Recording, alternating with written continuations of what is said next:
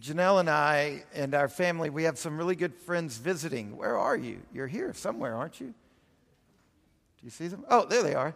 So this is Keith Miley, and this is Terry Miley, um, sitting with, with our kids there, some of our kids. And um, Keith and Terry have been our friends for a long time, back when I had hair, which puts us back in my early 20s, just in case you wonder and um, they've been our closest friends. And they, they are so nice. They have followed us and come to visit us everywhere we've lived. So since we've known them, we've lived in, in multiple states and in multiple countries. And um, we're so glad to be here, and we're so glad they come and visit us here. And we go on vacation with them. And with them, we, and I use the word we in this statement in a very general, allegorical way we enjoy exercise together, and um, we enjoy food together. And uh, they like seafood, and I love seafood. And so when, when they arrived on Thursday, we talked about what, what are we going to eat together, and we talked about seafood. And so we came up with this outstanding plan to um, enjoy a seafood meal together last night. And uh, yesterday morning, when we woke up, we made our ingredient list, and, and and it was, it's going to be an Italian meal. And so, in this kind of true Italian way, we're going to eat antipasta and then primi and the secondi and contorni, all these courses. Italian, you eat in multiple courses. And uh, so, Janelle prepared the antipasta, which were these amazing olives, multiple kinds of olives, uh, marinated, and just amazing. They were excellent. And then um, Primi was this uh, spaghetti pasta di primori. It, it's um, this lovely dish. We made the noodles, and uh, Janelle prepared that part too. Uh, Terry and the kids prepared dessert. It was strawberry parfait. It was just incredible. And I, my role was secondi. My role was the main dish. It was uh, zuppa di pesci, which is, um, anybody know? Can anybody translate? Yeah. Fish soup, all right? Pesky, pescatarians, people who are only pesky, right? All right. Um, Everybody did excellent. We're working our way through the meal. It's just wonderful. And we go to eat the soup, and there's a surprise. Now, zuppa de pesci, we had fish and shrimp and clams and squid. It was, it was just wonderful, except when the recipe says one teaspoon of crushed red pepper and you put in a tablespoon of crushed red pepper, it changes things so um, Miriam was even at our house last night enjoying this experience with us. It was awful. My head was sweating, my upper lip was sweating. Um, it, we, nobody got seconds. I called Indy. If anybody can eat this, a Sri Lankan can eat this. So I called Indy. He came over and rescued us. He got the results. He said, Yeah, it is a bit hot, which says a lot. but I don't, but anyway, um, it's not the first time in my life I've misunderstood something and it caused problems. Now, some of you, maybe you've never misunderstood anything and it caused problems. One of the weirdest misunderstandings in my life has been with a word. For some reason, I'm sure it was my brother's fault. You'll all meet him soon on the retreat. I'm convinced it was his fault. But for some reason, as a little boy, I was convinced that the word hurricane meant a hippie in a tree. Now, I don't know. I, I, I, it's just one of the weirdest vocabulary mistakes I've ever uh, experienced. I still remember the day as a child where our family was talking about a hurricane. I was born in New Orleans, so it, you should know what a hurricane is, right? I, I, I spent my adolescence in Houston. You, you should know. I still remember the moment as a child realizing they weren't talking about hippies sitting in trees. But there was this thing called a hurricane that was absolutely different. There are these moments in life where suddenly we realize we've misunderstood something and it matters. Now, one of my favorite philosophers is a guy named Ludwig Wittgenstein. he had this great phrase. He said there are these moments in life where we discover a whole cloud of philosophy condensed in a drop of grammar. He was famous for these aphorisms, these kind of one line bits of wisdom. That there are these moments in life where an entire an entire story, an entire view of the world, an entire philosophy is condensed into a single drop of grammar. So he's using the metaphor of rain and condensation. That, that one little word can carry with it an entire view of the world, you know. And sometimes what we've bootlegged into that word, like tablespoon or hurricane, can be quite awkward. This is what's going on in our reading this morning from the book of Acts. Eva read to us. If you have a Bible with you, I encourage you to find Acts chapter 1. Eva read to us verses 6, 7, and 8. What we're dealing with here is a clash of misunderstandings. And what I'm going to do this morning is show you how the misunderstanding played out in the life of Jesus' followers and how a different misunderstanding that we have attaches itself to some of the same words, but it plays out in a different way in our lives today. Acts chapter 1, verses 6, 7, and 8. This is the followers of Jesus, the apostles, and they ask him a question Are you at this time going to restore the kingdom to Israel? Now, to understand why they ask that and what they mean by that, we've got to do a bit of back history. About three years before asking this question, these guys had begun to follow Jesus. The apostles, they had begun to follow Jesus around Galilee, that part of the world, around the Palestine area, and they had, they had watched Jesus do some remarkable things, miracles. And they had heard him teach in, a, in an electrifying kind of way. And because of the things that Jesus had said, and because of the things that he had done, they had grown convinced. We heard this in our gospel reading that he was this figure that God had been promising to the Jews for centuries. That Jesus was, the word they used for it was Messiah. The Messiah. It's a title. It's a word that, that, that describes somebody God had been promising to Israel.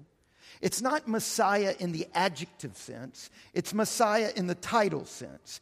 He is the one God had been promising to Israel that this figure they called the Messiah would show up and he was going to deliver Israel from her pagan oppressors. And he was going to make Israel the top nation in all of the world. You see, the followers, these followers of Jesus, they had spent the previous three years or so listening to his teachings, observing him do these amazing miracles. But nobody's a blank slate. They had watched all of this, they had listened to all of this with certain assumptions. Why? Where did they get these assumptions from? They got them from their culture, from the Jewish culture. And, and this is a key part to where I'm going. It's going to feel rather um, teachy at the beginning here, but it's going to get into our lives. See, a culture is a community whose way of living and whose beliefs are shaped by a controlling story. That's a culture. A culture is a community whose way of living, its praxis, its behaviors, and its beliefs about the stuff that are most important are shaped by a shared story a controlling story. And the followers of Jesus, just like us, they lived in a culture. And that culture told a story about the world, about reality, about the past, about the future. And at the heart of the story that their culture told was this idea that Israel had been God's chosen people. And that while they've been suffering at the hands of pagans, one day God was going to send the Messiah to make Israel great again. See, this is, this is how you get national movements. You tap into stories that capture the ethos, the hopes, the fears, and the dreams of a culture. So they had been raised on this that this Messiah was going to come and he was going to make Israel great again. And the way he was going to make Israel great was by leading Israel to beat up their oppressors and to become the top nation in the world, the superpower. They had a motto for this. Their motto was this phrase, the kingdom of God. That was their motto. One day, God would restore his king to Israel's throne. And when God's chosen king sat on Israel's throne, he would kick the teeth in of all of Israel's enemies, and all of the nations of the world would bow before Israel's king. Israel would once again be great again. Now, remember these apostles. They've been following Jesus for, this, for several years. And as far as they were concerned, when Jesus called them to follow him, they were signing up to be in the inner circle of the greatness of Israel again. So, if you've read the Gospels, this is why you find them asking questions like, Hey, when it finally happens, can I have a top job in your administration? They believed that Jesus was the long awaited Messiah, the long awaited King, and so much of what he said reaffirmed that view. And so much of what he did reaffirmed it. And so, yeah, they were caught off guard by this business of the cross, the crucifixion, and the resurrection. But now that they've got it behind them, over the last few weeks, they've come to grips with it. And what they've said is okay, so Jesus is the king returning to Israel's throne, but Rome crucified him. So, in other words, Rome rejected that. They said, No, Jesus, you're not the true king of the world. You're, Israel's not the true God's chosen nation of the world? Rome is. Rome is the answer. Pax Romana. The peace of Rome is the gift the world needs. Caesar is the Son of God. Caesar is the ruler that the world needs. Because you're trying to get in on that, crush you, Jesus, kill you, Jesus. And here's what the disciples had decided over the past 40 days because at the moment we're reading this, we're kind of in real time with where they were with regard to Easter. So Jesus had been raised from the dead about 40 years before this, 40 days before this, which is about where we are from Easter. And he had been convincing them he was alive. And what they had done is they had decided, oh, oh, now we get it. The cross was the world's rejection of Jesus, and the resurrection was God's rejection of the world's rejection. See, the world said, No, you're not king. And Jesus said, Trump card rose from the dead. So that the resurrection was God vindicating what Jesus had been saying all along. All along, Jesus has been saying, I'm the king. I'm the true king. I'm God's son. I'm, this, I'm, the, I'm the peace this world needs. Rome said, We reject that by killing him, because that's the way Rome rejects people.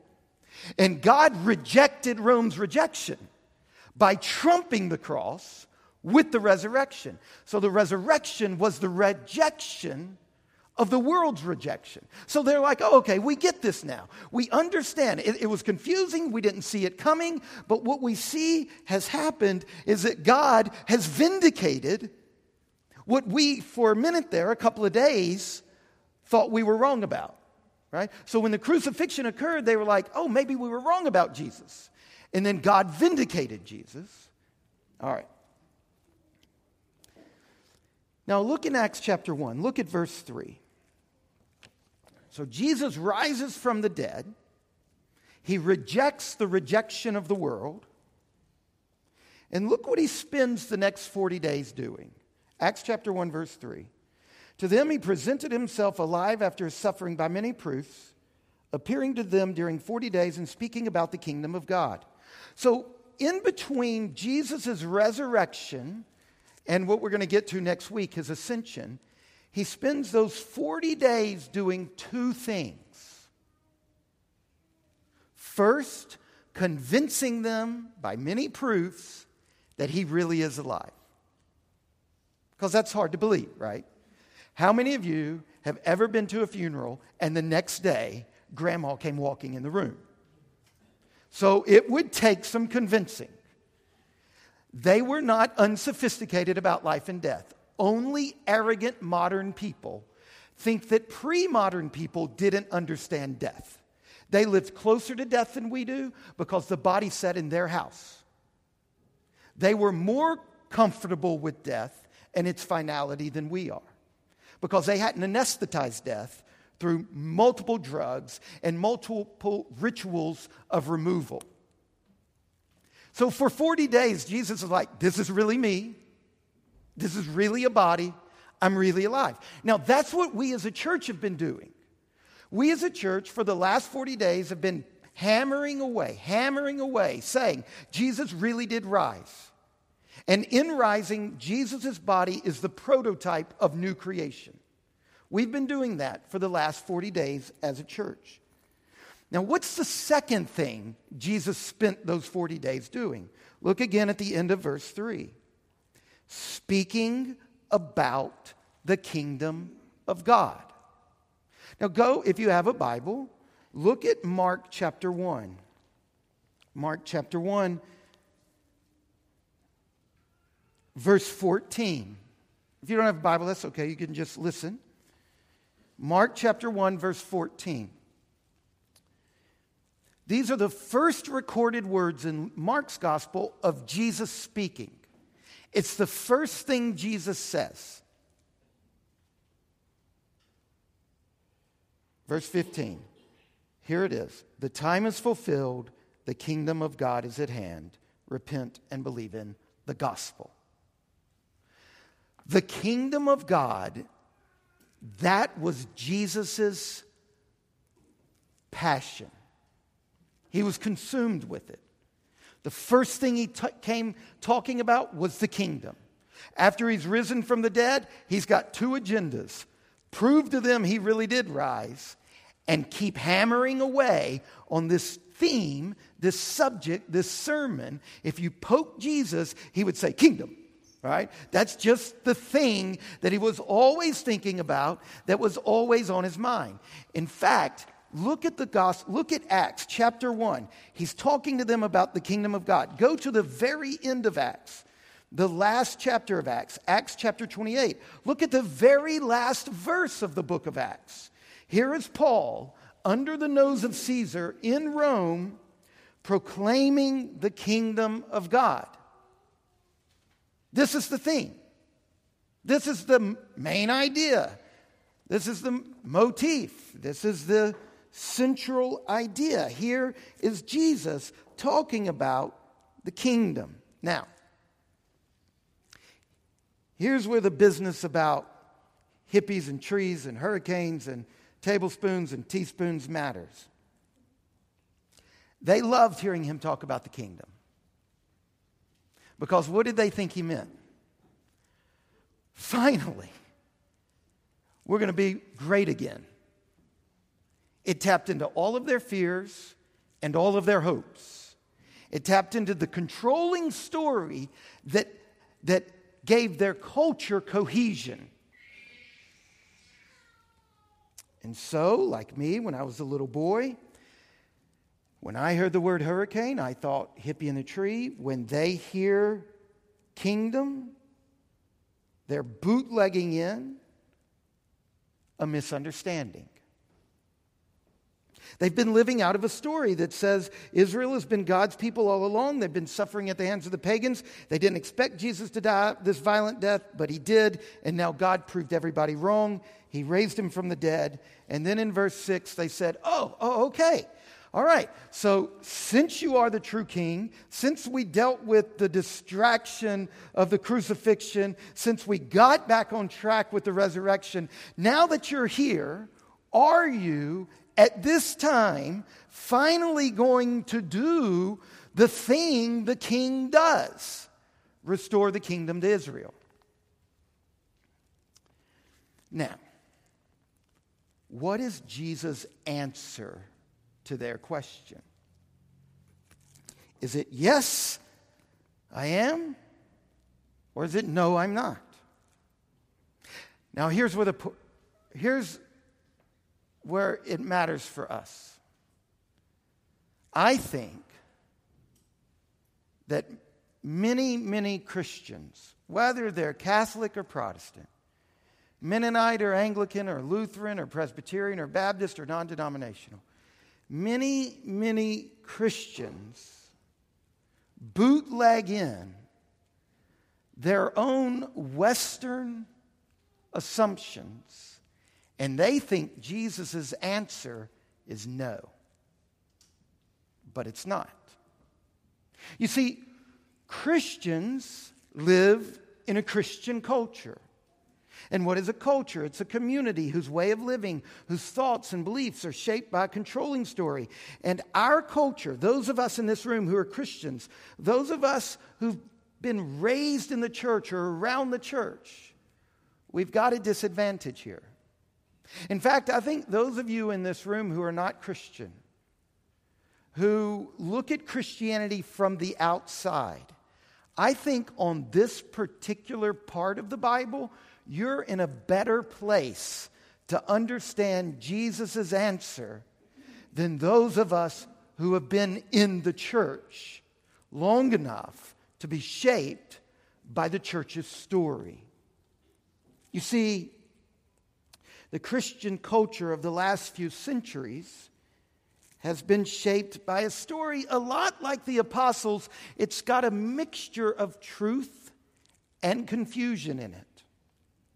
It goes something like this. Somewhere in the Middle Ages, I don't know where, this is something somebody much smarter than me has a much firmer grasp of the nuanced story of history. They need to tell this. Story. But somewhere in the Middle Ages, Christians began to shade the meaning of the phrase kingdom of God into the word heaven.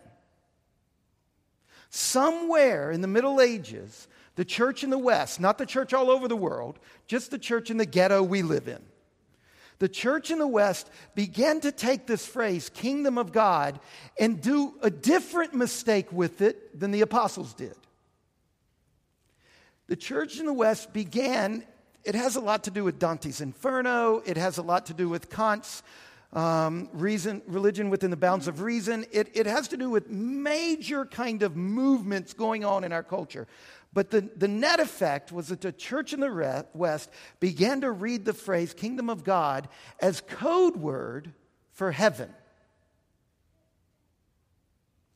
And when we began to do that, somewhere, like in my childhood, somebody told me, it had to be my brother, the source of all of my weaknesses somewhere somebody told us in the West, kingdom of God equals heaven, like telling little Aubrey, hurricane equals hippie in a tree.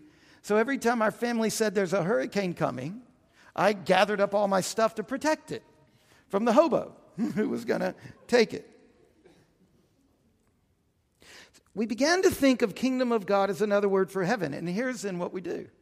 Heaven is something a long way off from us. It's a place that we go to when we die. And so, kingdom of God becomes a place. Heaven, it's the place we go to one day. And what we, we do is we read, people in the church read the disciples say, Are you at this time going to restore the, the kingdom to Israel? And we think they got it all wrong. Kingdom isn't about place, it's not about life here. Israel was confused about that. Kingdom is about heaven. It's about where we go when we die. It's about this thing we're looking forward to. And so it trips us up. And what happens is we read Acts chapter 1, verse 6, so you're at this time going to restore the kingdom of Israel, and we sit in judgment over the apostles. We clearly see how they're confusing things. They're, they think kingdom is about an ethnocentric government, and we can look at that and see how that's not the case. We know what the kingdom of heaven is, the kingdom of God is. It's about where you go when you die.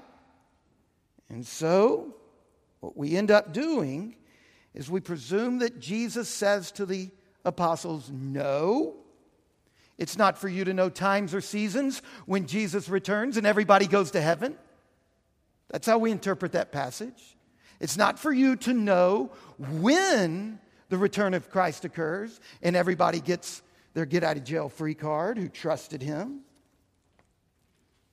We think Jesus' answer is hey, guys, you're confused. Forget all that stuff about restoring the kingdom of Israel. You're going to go to heaven when you die. And in the meantime, what I want you to do is go and do the gospel thing. And what's the gospel thing? Well, let's tell people about Jesus. And when you do, they convert. And if they convert, when they die, they go to heaven. So people in the church have been reading this passage, and we think Jesus says, no. The point of this story is to get to heaven. You don't know when that's going to occur. So, what you need to do is go and tell as many people as you can how to get there so that they're ready when the day comes, either their death or his return, and they can go to heaven. But here's the deal nowhere in the book of Acts do we read anything about people going to heaven when they die. You can assume that. You can read that into the book of Acts, but you can't read it out of the book of Acts. It's nowhere in the book of Acts. That's not the point. So, what is Jesus' answer? Jesus' answer is to the question Are you at this time going to restore the kingdom to Israel? See, we think they were confused. It's not about Israel, it's not about this earth, it's about this far off Casper convention in the sky. It's about getting out of hell so you don't burn for all eternity. No, it's not about that, apostles. Instead, I want you to go around sharing the gospel so that people can get there. Here's what Jesus is doing Are you at this time going to restore the kingdom to Israel? He said to them, It's not for you to know the times or seasons the Father has fixed by his own authority, but you will receive power when the Holy Spirit has come upon you, and you will be my witnesses in Jerusalem and all Judea and Samaria. What if the answer is yes? See, read, read the, those verses 7 and 8 as a yes, not as a no. Yes, now is the time I'm going to restore the kingdom to Israel, but it will not look like anything you're imagining it to look.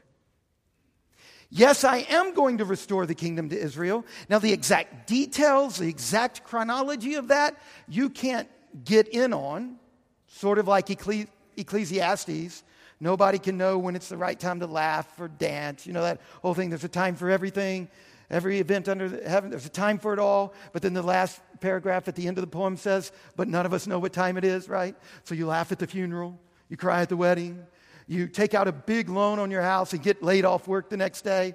Isn't this the frustration of life? That we don't know what time it is? So we're constantly being tyrannized by making decisions built on assumptions.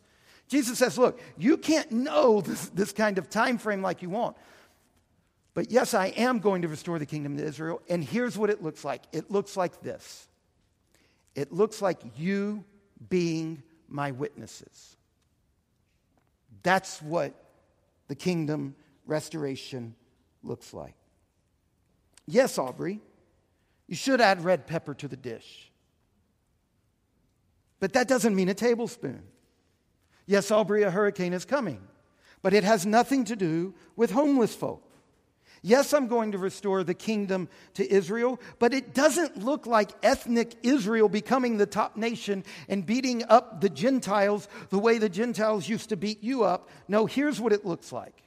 This is what the kingdom of God looks like It looks like you receiving power by a gift of my spirit, and you being authorized with that power to go as witnesses that I'm king. For, and then you keep reading in the book of Acts. So, what if you were to read Acts chapter 1, verses 6, 7, and 8, and assume that the key answer to the key question that sets up the entire drama of the book what if you were to assume that the answer is yes, and then you read the book with the, with the framework of, I'm about to read what it looks like when God's kingdom moves through this earth? So, what if you read the book of Acts as the drama of the kingdom of God rolling its way out from Jerusalem into Judea, into Samaria, into the ends of the earth? What if you were to read the book of Acts as the story of the triumph of the kingdom of God? The, this is what the kingdom looks like. Now, suddenly, if you're familiar with the book of Acts, there's a lot of comfort in that because you see that it's not a triumphalism.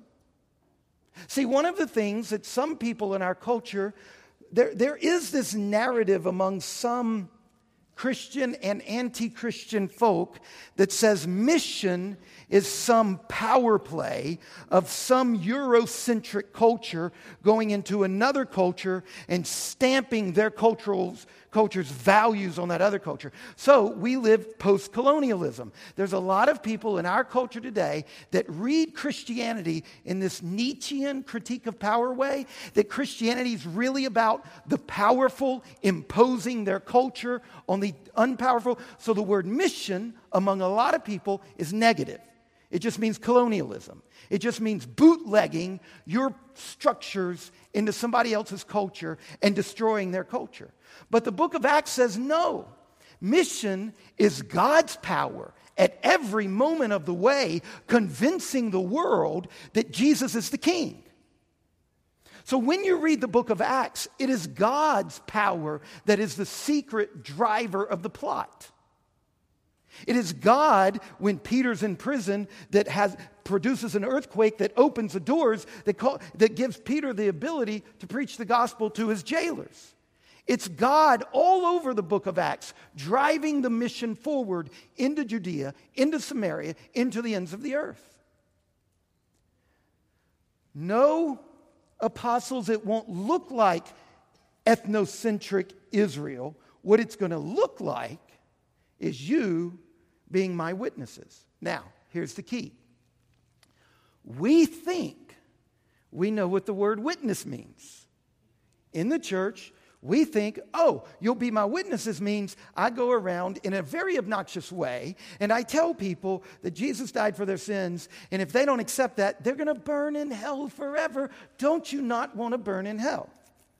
And a lot of us think, ooh, that's creepy. I don't want to go around talking like that. So the words evangelism, the words witness, we got like, you know, or I don't know enough. If somebody asks me questions, I can't really answer it. The word witness is used more than 25 times in the book of Acts. So let's let the book of Acts define the word witness. And over and over in the book of Acts, witness means your life looks like Jesus' life. It means you're a reflection of Jesus. It means you have a cruciform shape to your life. That's why we read out of the gospel. If you want to follow me, you have to do what? Take up your cross and follow me. So, guess what happens to the witnesses of Jesus in Acts Gospel, in, in the book of Acts? They get persecuted. And in the great dramatic center of the book is, a, is Paul's own embodiment of the crucifixion. At the high point of the book, like at the high point of the gospel stories of Jesus' life, there is a terrible death. Paul is in a ship that succumbs to an enormous storm, and he, in effect, drowns and rises from the dead. In effect.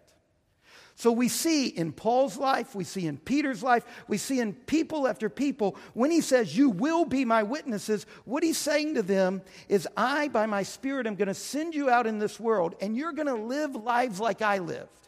You're going to be misunderstood, but you're going to have a dogged loyalty to the truth. You're going to talk about me. You're going to explain the kingdom. You're going to do this over and over. And you know how people are going to respond to you? They're going to respond to you the way they responded to me. You're to, your life is going to be a witness of what my life looked like. You are going to be misunderstood. You are going to be persecuted. But the kingdom, just like it moved forward in my life, in your sufferings, the kingdom will move forward. So there is a movement of the gospel, a movement of the kingdom, but it's not triumphalism. It's not manifest destiny. It's not wipe out the American Native Indian population in order to achieve our rightful place. No, the way we move forward is our message has to look like our method, and our method has to look like our message. So, Israel, you're not going to get to go forward on war horses with swords, beating up your enemies, telling them unless they bow down to you, you will kill them. No, you're going to do the opposite. You're going to move forward. People are going to respond with misunderstanding and persecution, and you are going to face it the way I faced the cross with humility and a toughness and a forgiveness and a love. And when you do that, the kingdom will, in surprising ways, move forward. Now, what is the kingdom of God? It's this it is the sovereign, saving, healing, justice bringing, hope fulfilling reign of God in and through Jesus on earth as it is in heaven. That's what Jesus taught us to pray. He taught us to pray, God, may your kingdom come on earth as it is in heaven. What are we asking for? We're saying, God, bring your justice, bring your healing, bring your, your kindness, bring your compassion, bring life on earth to look like what life looks like with you in heaven. Jesus said, You're going to be witnesses to this. And then right away, what happens in the book? Right away, we see a group of people beginning to live their life like this. God wants to put the whole world the right way up. And the way He's doing that is through His people, the church, embodying the life of Jesus that's the way the kingdom is restored. Jesus' answer to the apostles was designed to get them moving out into the world, to get them going to their jobs, going to their families, going to their neighbors, as witnesses. That's a thick and comprehensive term. You witness by the way you live your life, by the way you respond to unfairness. How did Jesus respond to unfairness?